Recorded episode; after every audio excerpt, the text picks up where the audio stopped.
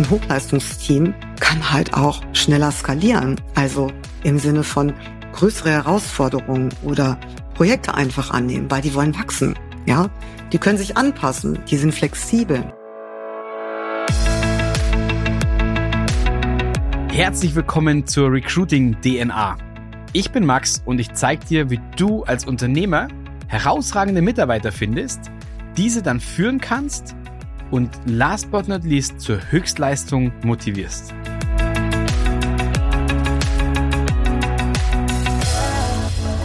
So, ein herzliches Willkommen zu einer neuen Folge in meinem Kanal. Und heute ist keine Single-Folge, sondern heute habe ich einen Interviewgast bei mir.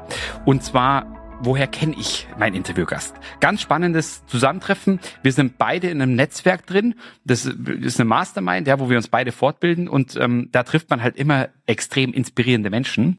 Und das ist Silke Bobbert unter anderem. Das heißt, ähm, sie ist nicht nur inspirierend, sie hat auch wirklich eine Menge Erfahrung mit Hochleistungsteams. Sie hat eine Menge Erfahrung mit Digitalisierung und mit Führungskräften. Und deswegen geht es in der Folge heute eher mal um das Thema Teams, und eher nicht ums Recruiting, sondern es geht wirklich um Hochleistungsteams, Führung und alles andere werdet ihr gleich hören.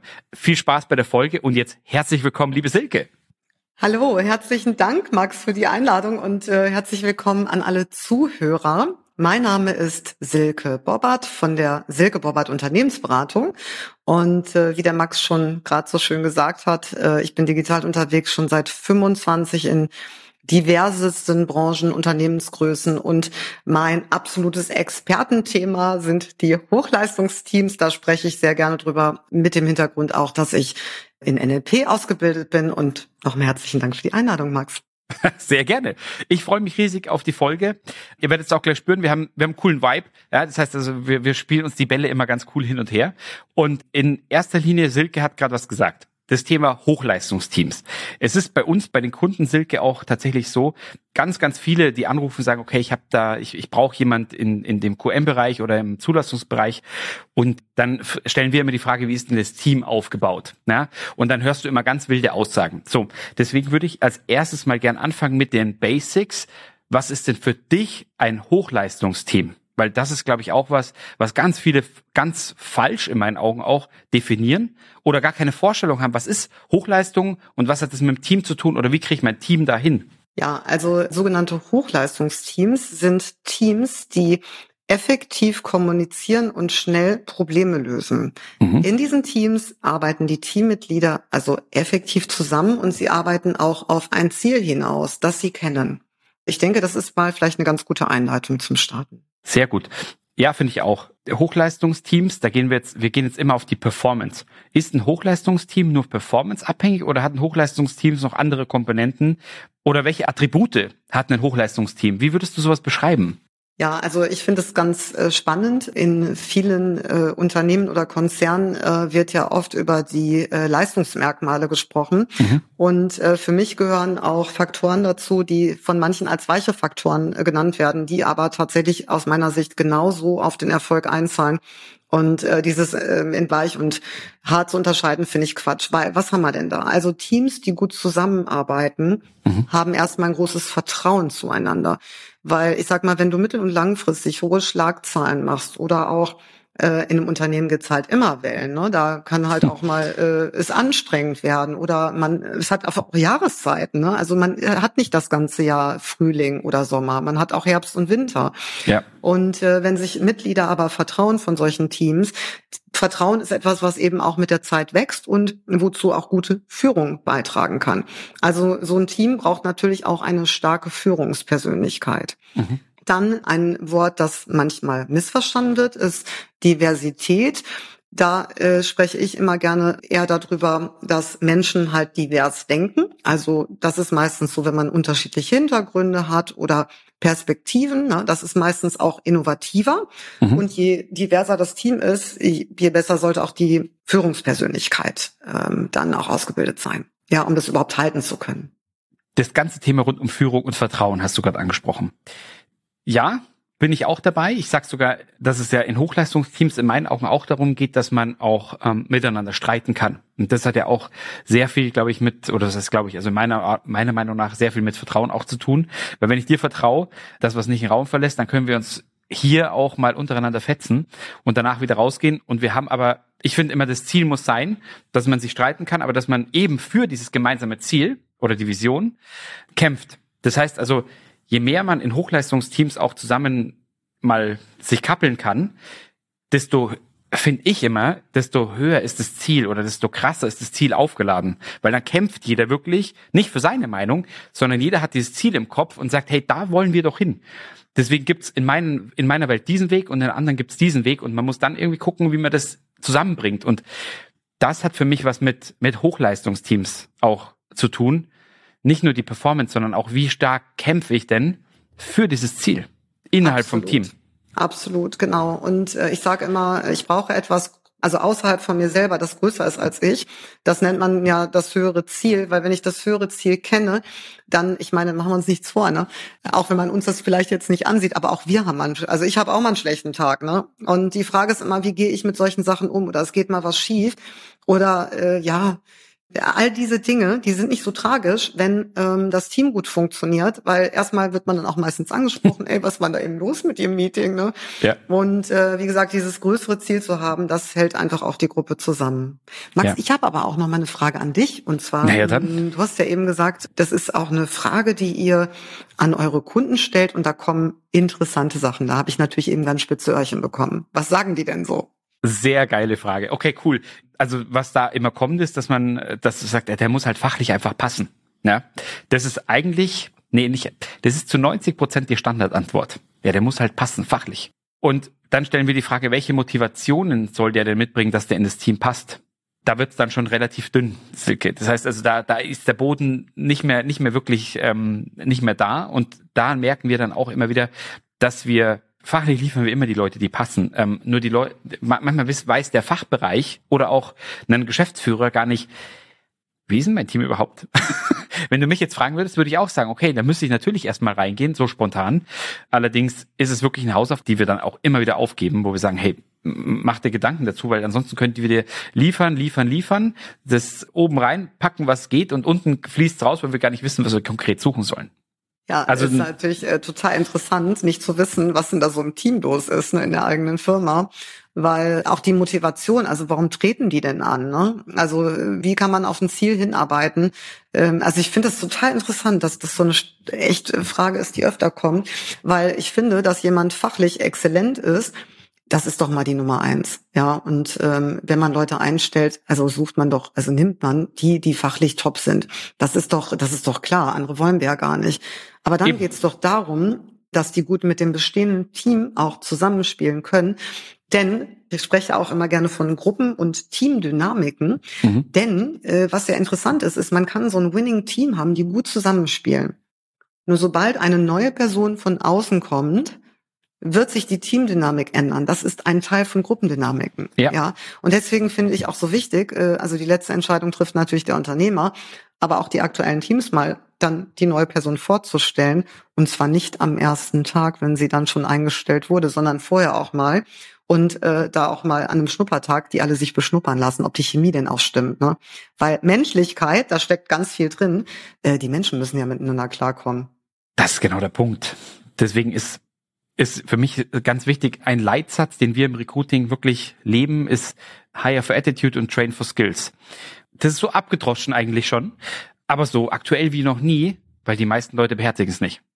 Die wollen einen Perfect Match auf fachlicher Ebene, dann kommt derjenige oder diejenige und auf einmal hast du im Team vielleicht wirklich einen Top-Player, was das Fachliche angeht, aber von den Skills, von den Values her, von den Werten her, einen Blackout.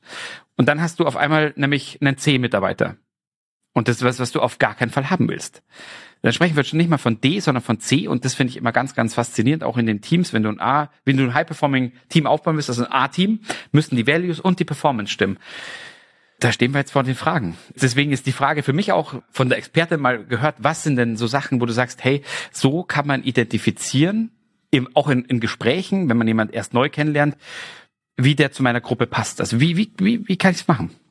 Ja, also ich ähm, finde sehr schön, äh, das erste, was du gesagt hast, ist ja einfach mal den Leuten tief in die Augen zu gucken. Ja, also es gibt einfach Leute, die haben romantische Teelichter in den Augen und andere, die haben so ein Feuer. Ne? Und das erkennt ja. man meistens schon. Ja. Tatsächlich sich ähm, selber Gedanken machen, wie nehme ich denn jemanden wahr, der in mein Bild passt. Ja, also äh, da kann man äh, super Fragen stellen, je nachdem, was für ein Profil man auch erstellt hat. Ne? Es ist sicherlich nicht äh, so, dass alle im Team ja gleich sein sollten. Mhm. Und da macht es zum Beispiel auch Sinn, man kann so Personas äh, ja praktisch vorher kreieren. Mhm. Also, dass man praktisch eine Rolle festlegt, wo eben nicht nur die Skills drin stehen, sondern auch, wie soll diese Person agieren? Also, ist das ein Teamplayer? Ist das ein Unterstützer? Wie verhält sich diese Person? Ja, Menschen mit unterschiedlichen Skills, mhm. äh, also Leute, die viel denken müssen, haben oft eine andere Persönlichkeit als Leute, die Sachen voranbringen müssen. Ja. Ja. Wie erkennst du die denn? Ja. das ist, also ich sag's ehrlich, das ist eines der schwierigsten Aufgaben als Unternehmer, finde ich. Und deswegen ist mein Plädoyer auch Recruiting ist Chefsache, weil du kannst es nicht jemand überlassen. Ich finde, eines der Key der KPIs für den Unternehmensleiter ist, wie viel A-Player, wie viel Prozent A-Player habe ich in meinem Team. Und dafür muss ich einfach Sorge tragen. Und wenn, wenn da irgendwas im Ungleichgewicht ist, merkst du das vermutlich als Unternehmer relativ schnell. Du hast ein Bauchgefühl, irgendwas passt nicht genau und meistens ist es dann einfach die Dichte an A-Player sinkt. Oder du hast auf einmal Core Values, die sich komplett ändern. Wie ich es erkenne, beziehungsweise wie ich versuche, daran zu gehen, ist, dass wir Persönlichkeitstests vorschalten und danach eben in Gespräche gehen. Also ich finde nie, dass ein Persönlichkeitstest irgendwas ersetzt, auf gar keinen Fall, sondern es gibt mir eher einen Indiz darauf, wer sitzt vor mir. Wie du vorhin gesagt hast, also plattestes Beispiel. Ich bin vom Persönlichkeitstest im Insights-Modell ein gelb-roter Typ.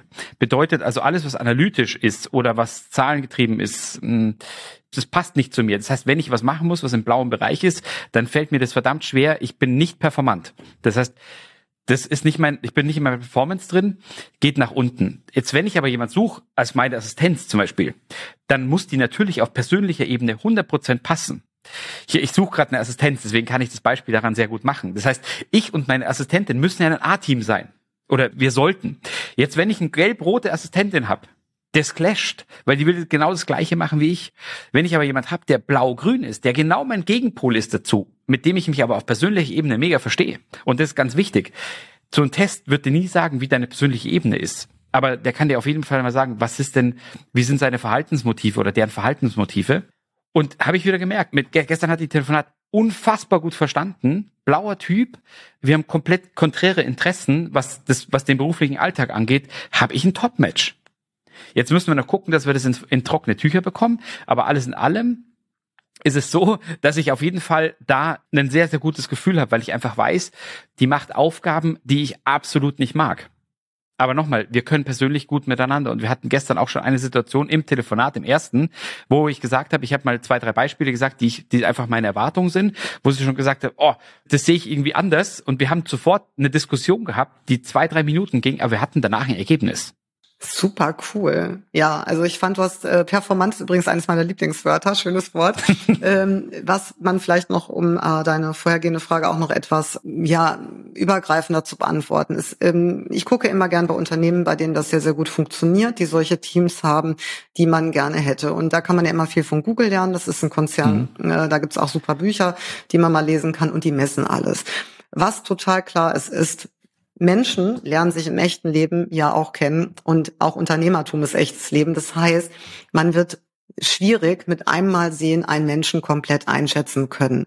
Und deswegen macht es total Sinn, Prozesse und Systeme in Unternehmen von Anfang an auch schon beim Recruiting, beim Kennenlernen, ja, so in den Kennenlerngesprächen, ich nenne das ja nicht Bewerbungsgespräche, sondern Kennenlerngespräche, mhm. äh, die einfach gut aufzubauen und messbar zu machen, ja, und auch immer wieder zu verbessern.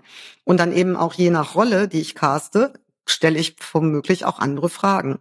Mhm. Und wenn man solche Prozesse implementiert hat und die verbessert, dann hat man tatsächlich eine sehr, sehr gute Chance, die Menschen schon sehr gut im Vorfeld kennenzulernen, weil man unterschiedliche Aspekte der Persönlichkeit eben hat. Ne? Man sieht ja die Unterlagen, dann hat man ein Erstgespräch, dann ähm, lädt man vielleicht auch irgendwann zum Schnuppertag ein, dass ich jedem sehr empfehle, wirklich, dass man mhm. richtig Stallluft schnuppert auf beiden Seiten und äh, dann auch das Team dazu einlädt, dass die sich kennenlernen.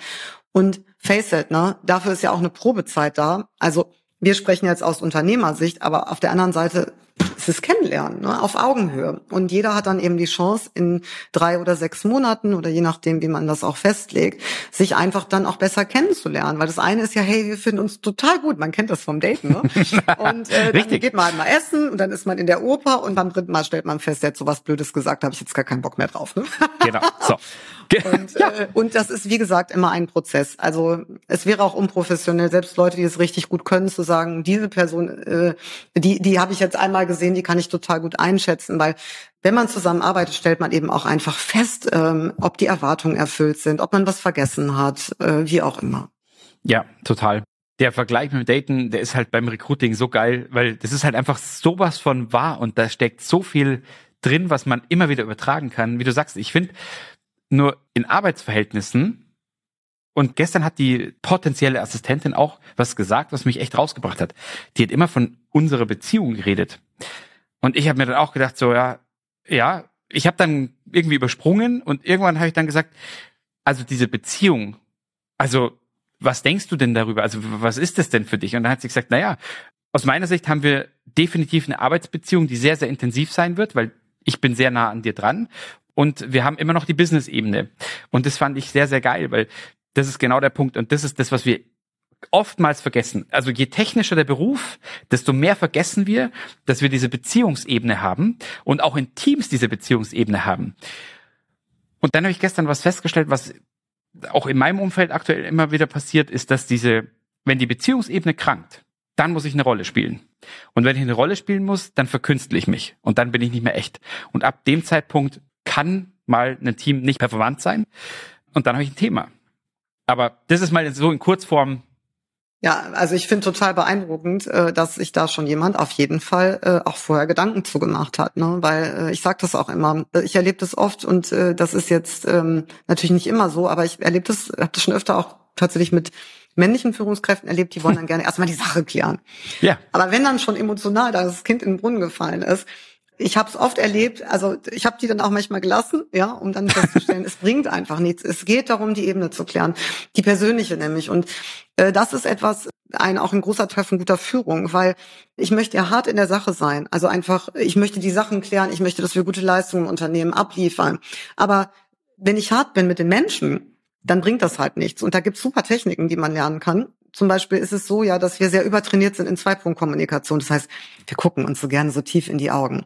Das ist auch super, wenn ich sage, Max, dieser Podcast mit dir, ach, der ist wundervoll, der macht so viel Spaß, so viel klasse Inhalte. Ja. Aber, aber wenn ich jetzt was anderes sagen würde, ne, du sprichst zum Beispiel mit einem Mitarbeiter über eine über einen Report, den er geschrieben hat, und dann macht es Sinn, einen dritten Punkt aufzumachen, ja, und ja. gemeinsam auf etwas Drittes zu gucken, weil da kannst du sagen, guck mal, das solltest du doch tun. Da ist jetzt aber die Hälfte nicht von drin. Und dann ist auch nicht schlimm, wenn die Stimme sich mal ein bisschen verändert, man vielleicht auch ärgerlich klingt. Ne? Man bemüht sich natürlich immer freundlich und ruhig zu bleiben. Aber dann, wenn man aus dem Augenwinkel dann mitbekommen hat und fertig ist, dass der andere wieder oder immer noch am besten ne, ruhig atmet, ja. dann kann man sagen, ach komm, lass uns jetzt mal gucken, wie wir es machen. Mach's doch bitte noch mal bis morgen. Ja. ja. Und dieses nicht in die Augen zu gucken, das disconnected sozusagen die Beziehungsebene. Das heißt, wir können hart in der Sache sein, aber die Beziehungsebenen heile lassen. Das ist so wichtig. Und das ist auch ein Teil von diesen Hochleistungsteams, mhm. weil wenn du wirklich mal brenzliche Situationen hast, wo es um Kunden verlieren oder was auch immer geht, ne? Da ist es einfach wichtig, dass wir wissen, wir können uns aufeinander verlassen und wir gehen da zusammen durch und wir schaffen das. Ja, und danach gehen wir auch mal wieder ein Bier trinken. Ja, top. Genau so ist es. Trinkst du auch gerne Bier, Max? Ah, ich trinke, ja, im, was, ja, das ist jetzt echt eine super Frage wieder, weil normal ja, ähm, dieses Jahr trinke ich aber gar keinen Alkohol. Das heißt, ähm, das habe ich mir selber gesetzt, die Challenge. Warum? Weil es einfach nicht auf meine Ziele einzahlt. Körperliche Ziele zahlt sich ein, es zahlt nicht auf meine Business-Ziele ein. Und deswegen habe ich gesagt, nö, dies Jahr nicht. Liebe Zuhörer, wir, äh, ihr könntet meinen, wir hätten uns abgesprochen, aber das, was der Max macht, genau dasselbe mache ich auch. Wir hatten echt noch gar nicht drüber gesprochen. Crazy, oder? Crazy, ja. Ansonsten, ich bin mehr Vino, aber äh, ja, genau. Ja, ich auch. Aber es, äh, bis jetzt fehlt es mir auch noch gar nicht, außer halt mal beim schönen Essen der, der Glas Rotwein. Aber ja, das soll nicht unser Thema sein. Wir schweifen ab, genau. Ja, nein. Ähm, was ich noch erzählen wollte, diese, ich habe ein ganz cooles Beispiel. Letzte Woche ist, war das, wir begleiten unsere Kandidaten immer so ein halbes Jahr, bis die Probezeit vorbei ist, dass wir einfach gucken, dass der gut reinfindet. Und da war genau dieses Beispiel, dass ein Kandidat gesagt hat, hey, ich verstehe mich mit meiner Führungskraft zu gut. Dann haben wir, also dann haben wir gesagt, was, was meinst du damit? Ich habe Themen, damit kann ich nicht wirklich, das sind zwei, drei Kleinigkeiten, aber ich traue mich nicht ansprechen, weil ich will die Beziehungsebene nicht gefährden. Und das war ein Call, den habe ich halt mitbekommen, weil die Kollegin kam und hat gesagt, hey Max, was würdest du denn machen? Und dann habe ich gesagt, naja, der Tipp an der Stelle wäre an die Person einfach in meiner Welt, aber ich bin gespannt, was du sagst, dass ich sage, mach doch genau dieses Thema zum Thema und damit redet ihr darüber und allein, dass man darüber redet, da, da werdet ihr eine Lösung finden. Aber das war für, ist für mich so ein prädestiniertes Beispiel. Da ist die Beziehung eben wahrscheinlich so gut, ja, so schnell so gut, dass man sich dann auf einmal nicht mehr traut, was Fachliches anzusprechen. Also auch das kann passieren. Das kann auch passieren. Ja, ja da können wir vielleicht noch mal ein bisschen aufklären, weil du hast eben ja schon ein sehr schönes Beispiel genannt. Also die Dame, die sich bei dir beworben hat und auch über die Beziehung zwischen euch sprechen äh, gesprochen hat, die hat ja statt einer Annahme, also statt dass du dann jetzt eine Annahme darüber in deinem Kopf hast, denkst du Beziehung, was ist das? Was ist das? ja. Hast du das angesprochen? Gesprochen. Und das einfachste Ansprechen ist ja immer eine Frage. Zum Beispiel, wie hast du das gemeint? Mhm. Oder auch mal zu sagen, das ist auch übrigens extreme Wertschätzung dem anderen gegenüber zu sagen, du, ich habe hier was, ich weiß gerade nicht, wie ich dir das sagen soll. So, und dann ist das Gespräch schon gestartet und der andere wird dann sagen, du sagst doch einfach, so ist es in meisten Fällen. Mhm. Aber es auszusprechen und keine Annahme über den anderen zu machen oder über was könnte der gemeint haben oder hm, und auch über die eigenen Annahmen. Es ist ja eine eigene Annahme, dass ich jetzt nicht mehr darüber sprechen kann auch den anderen vielleicht zu fragen, du, ich habe da so eine Annahme in meinem Kopf, dass ich eigentlich über was mit dir nicht mehr sprechen kann. Meinst du, ich kann da trotzdem mal probieren, mit dir drüber zu sprechen? Ne? Und auch ja. wie beim Daten. Ne? Es geht nicht um die Worte, die perfekten Worte. Es geht einfach darum, sich als Mensch zu zeigen und offen zu sein. Und es ist immer wertschätzender, den anderen zu fragen, als sich irgendwas im Kopf zusammenzudichten, was sowieso meistens nicht dasselbe ist wie auf der anderen Seite. Ja. Total. Also deswegen, ja, finde ich extrem. Also das, was du sagst, ist halt einfach Perfekt, aber ich, ich frage mich immer wieder, warum wir uns Menschen das, damit so schwer tun. Man muss ehrlich sagen, wir tun uns verdammt schwer damit. Ich glaube, es in jeder, es heißt immer, ja, Kommunikation ist key, stimmt, nur in zehn Prozent der Fällen klappt es einfach gut. Die anderen 90 Prozent, irgendwie klappt's nicht. Obwohl es irgendwie sich so einfach anhört. Also ich finde, man darf sich bei Kommunikation schon mal von einer Sache befreien, nämlich die Hoffnung, dass man da 100 Prozent erreicht. äh, da zitiere ich gerne die Vera Birkenbiel, die leider schon verstorben ist, von uns mhm. gegangen ist, aber die hat immer so ein Inselmodell gehabt. Die hat gesagt, zwei Menschen sind wie zwei Inseln im Ozean. Wie komme ich denn darüber? Ah, ich nehme ein Boot, paddel erstmal rüber. So, mhm. dann lege ich an. Sieht ja alles ganz anders aus hier. Oh, meine Sprache sprechen die auch nicht. Dann krabbel ich mal am Land und versuche mich irgendwie bemerkbar zu machen. Miteinander reden, das ist die halbe Miete. Aber bitte nicht erwarten, dass man immer das Gleiche meint, dass man sich auch bitte von der Haltung befreien, dass man sich immer perfekt versteht. Das muss man gar nicht. Mhm. Ja, das ist gar nicht schlimm, weil deine Bilder im Kopf werden andere sein als beim anderen. Auch darüber zu sprechen. Wie gelb ist denn deine Sonne? Ne? Ja, die, ja. Ist, die ist orange. Oder nee, dann kann man ja vielleicht mal so eine Farbskala nehmen und mal, wo so mehrere Töne sind. Das ist mein Gelb. Und dann wirst du feststellen, in seltensten Fällen hat der andere dasselbe Gelb im Kopf, ja. wenn er ja. überhaupt ein Gelb im Kopf hat, ne? Und nicht genau. orange oder rot oder weiß ich nicht. Ja. Total. Ich sag immer, sprechen hilft, einfach miteinander sprechen. So, die anderen auf der anderen Seite sind auch äh, manchmal unsicher, trauen sich nicht. Und äh, das ist auch so wichtig, diese, ich weiß nicht, wie du das jetzt als Chef machst, aber äh, zum Beispiel die Tür offen zu lassen, ne? Oder auch zu sagen, also einmal in der Firma zu erklären, also ja, ihr könnt reinkommen zu mir jederzeit, wenn die Tür offen ist, wenn die Tür zu ist, dann nicht gerade einer Besprechung oder ja. einer Fokusarbeit oder Beast Mode, wie ich das ja gerne nenne, ne? Aber auch oder Zeiten dafür einrichten, also wirklich eine Kultur fördern und auch wenn jemand mal was Unangenehmes sagt, auch als Chef, ne, zu wissen, wenn das jetzt für mich unangenehm ist vor den 30 Leuten, vor denen der das sagt, zu wissen, wann ich da was mache. Weil es kann sein, dass mir das zwar jetzt total unangenehm ist, aber meine Gruppe ist weder irritiert noch geschockt. Das sind übrigens zwei Indikatoren auch für richtig gute Führungskräfte, um mhm. zu wissen, wann sie was managen. Mhm. Ja. Und wenn die Gruppe okay ist, ich fand das zwar total doof, aber dann würde ich die Gruppe durcheinander bringen, wenn ich das jetzt anspreche. Ne? Also Ego beiseite legen und zu gucken, was ist einfach gut für das große Ganze. Das ist nicht immer das, was man persönlich schön findet, aber das muss man auch nicht. Me mega, ja, das, ist, das trifft's auf den Punkt. Ja, nee, du hast, du hast vollkommen recht. Also es gibt mir jetzt gerade wieder auch ja, Hausaufgaben mit, ähm, wo man sich einfach nochmal Kommunikation, ich glaube, du kannst nie zu viel kommunizieren. Es wird anstrengend in meinen Augen und das habe ich jetzt auch schon ein paar Mal erlebt, dass wenn die Gegenseite jedes Wort auf die Goldwaage legt, das ist für dich dann, also bei mir persönlich ist es tatsächlich so, dass ich dann irgendwann wirklich kaum mehr kommunizieren will, weil es einfach so anstrengend ist, wenn du gar nicht mehr weißt, was sollst du eigentlich sagen, dass das nicht beim anderen trifft. Aber das geht nur mir persönlich so. Ich weiß nicht, äh, was, was deine Gedanken dazu sind. Nee, das geht nicht nur dir persönlich so. Und äh, das zeigt ja auch eher das Mindset des anderen auf der anderen Seite. Und äh, ich sag mal, ganz ohne Sprechen geht's halt nicht in Unternehmen. Und äh, da äh, sollte man dann entweder mal gucken, was wirklich dahinter steckt. Aber das ist ja wie so ein Filter. Das heißt, wenn die Worte gar nicht, das ist wie so ein Abwehrsystem, sage ich immer. Ne? Wenn jetzt jedes Wort irgendwie auf die Goldwaage gelegt wird, dann wird ja gar nichts reingelassen. Ne?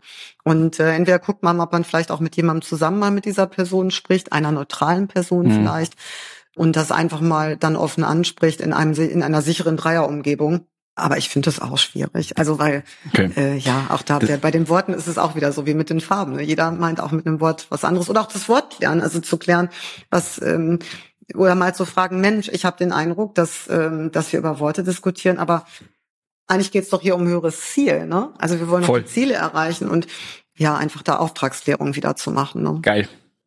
Silke, wenn wir uns mal unseren Hörern nochmal mitgeben, High-Performing Teams. Also finden ist das eine. Aber was wären so deine fünf Punkte oder drei Punkte, wie auch immer, wie viel wir finden, äh, wo du sagst, okay, das ist, das zeichnet ein High-Performing-Team aus? Ein Hoch-Performance-Team ist eine sogenannte funktionale Gruppe. Wir gehen, äh, sprechen in der Gruppendynamik immer von dysfunktionalen und funktionalen Gruppen. Und äh, ich bestätige jetzt auch nur das, was ich im Laufe des Podcasts schon mehrfach gesagt habe.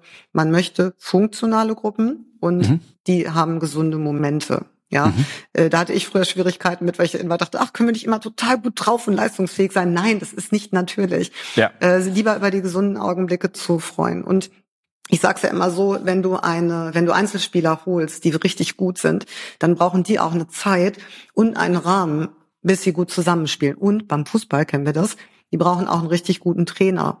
Ja.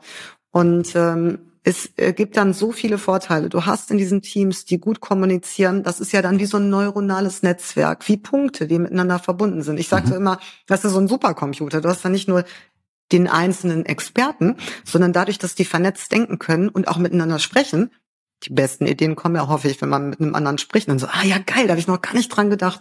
Mhm. Dann wird das besser. Das heißt, du hast eine Innovationskultur geschaffen. Ja, das ist ja total wichtig für Unternehmen in der heutigen Zeit, dass sich auch das Unternehmen entwickeln kann. Mhm. Und das Unternehmen soll wachsen.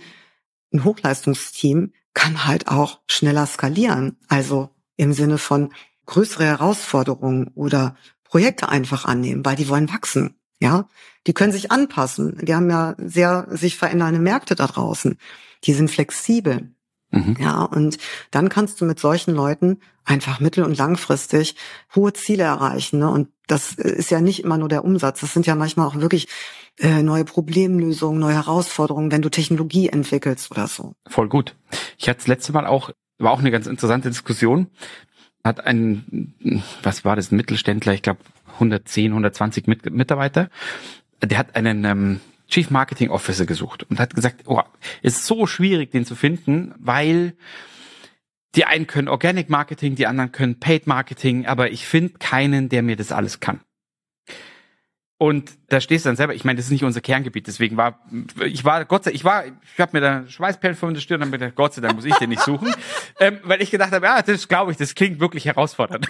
und dann, und dann habe ich aber auch in Teams gedacht und habe gedacht, warum suchst du nicht zwei 0,5 FTEs und, und, und schmeißt die zusammen, den einen daher, den anderen daher. Findet man denn sowas? Ja, weiß ich nicht. Und dann ich gesagt, ja, pff, einfach mal probieren, ne? Und dann hat er gesagt, oh nee, dann habe ich da wieder, da ich da wieder ein Team, das ist dann, das, die funktionieren wieder nicht und dergleichen. Und das Ende vom Lied ist jetzt, das war, ich glaube, von einem Jahr oder sowas, wo wir telefoniert haben, den Kunden betreuen wir in anderen, also für seine anderen Stellen und äh, vor einem Vierteljahr oder vor, drei, vor zwei Monaten, glaube ich, hat der dann tatsächlich zwei Leute eingestellt für genau diese beiden Stellen.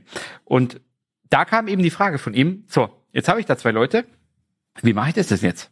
wer berichtet denn an mich jetzt? Das war ganz witzig, die Fragen. Also, ne, wir haben dann auch einfach zusammen gesprochen. Das war einfach ein cooles Gespräch. Aber was ich daraus, was meine Outcomes waren, ist, dass es gerade in C-Level-Positionen auch Teams gibt, aber die wenigsten verstehen sich da als Team. Und das ist voll schade, weil da kannst du so viel Power lassen auch. Und ähm, ich finde, so wie du das da vorlebst auf C-Level, so eigentlich ist das das Spiegelbild der Firma dann.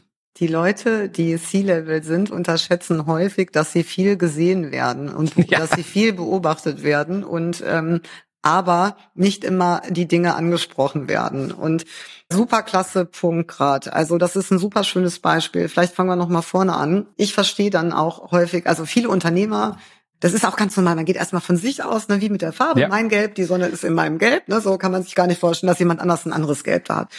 Aber viele Unternehmer denken eben auch, das, was ich sonst gemacht habe, das muss jemand anders auch so können. Ja. Das ist aber gar nicht so gedacht, weil wir als Unternehmer auch viel breiter aufgestellt sind und auch ein anderes Mindset haben und äh, auch andere ja, Skills einfach brauchen, um so ein Unternehmen aufzubauen und zu führen. Wenn ich jetzt aber einen Spezialisten für Marketing oder für technische Bereiche suche, da gibt's ja inzwischen auch wieder so viel Spezialisierung.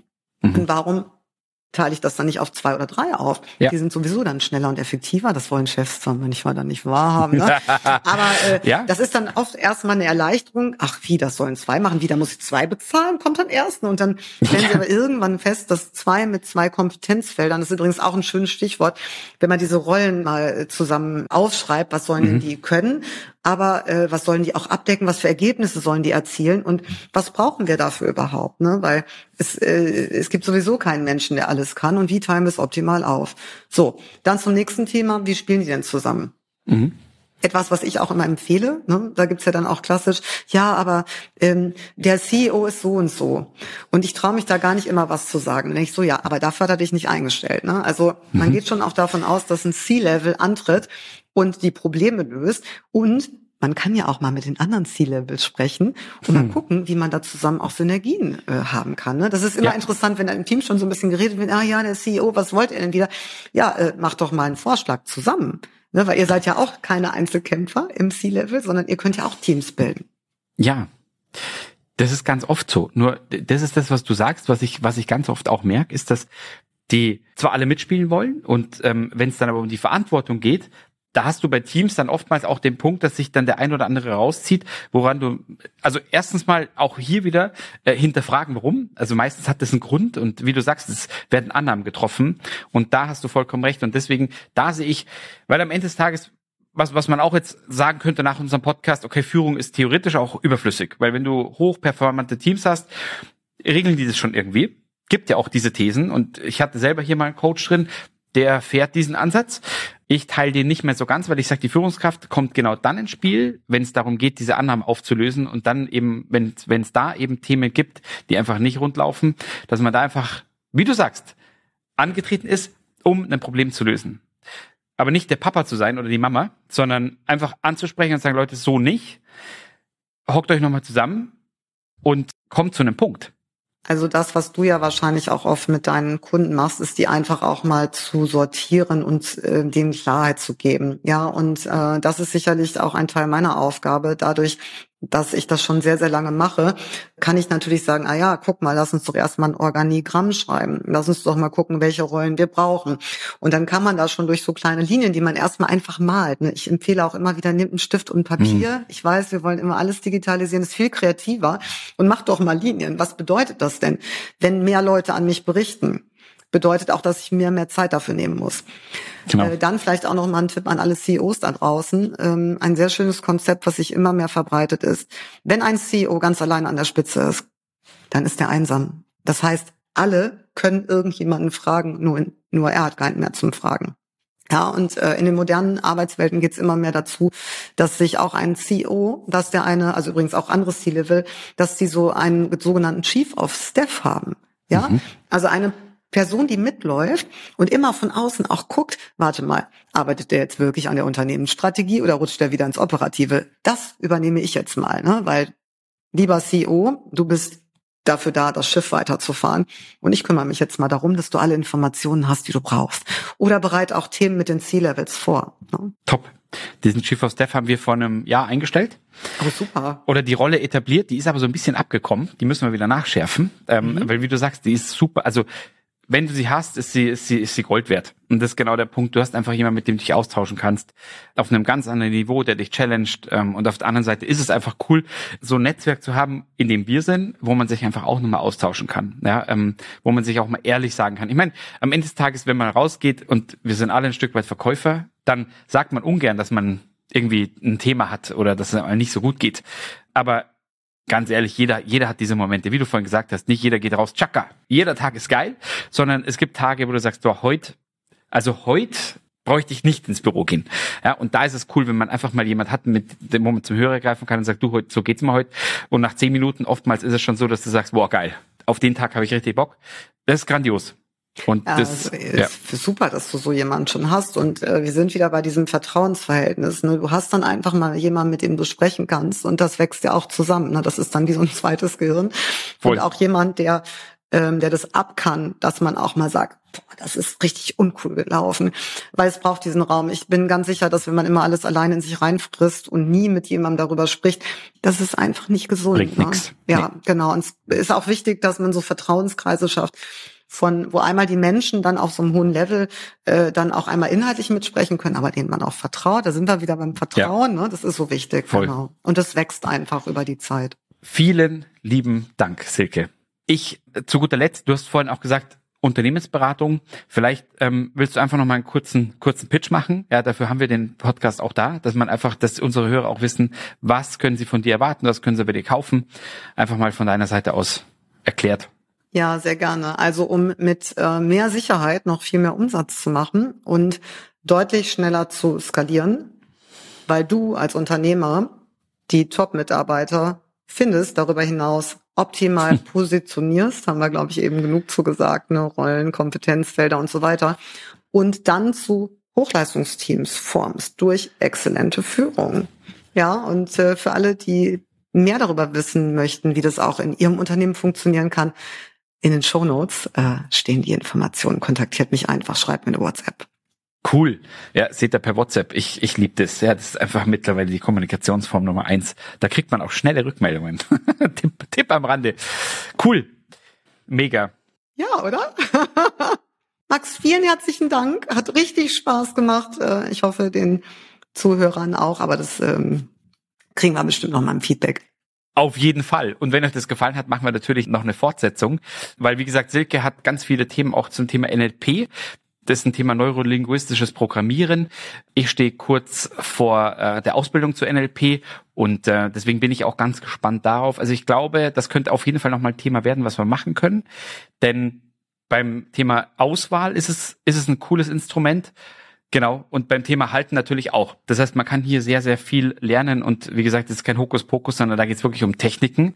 Und ähm, ich finde immer, wenn Technik nochmal auf Beziehungen trifft, dann ist es immer doppelter Boden. Deswegen könnte sein, dass wir das auf jeden Fall aufnehmen. Super, gute Idee, Max. Cool. Silke, danke dir.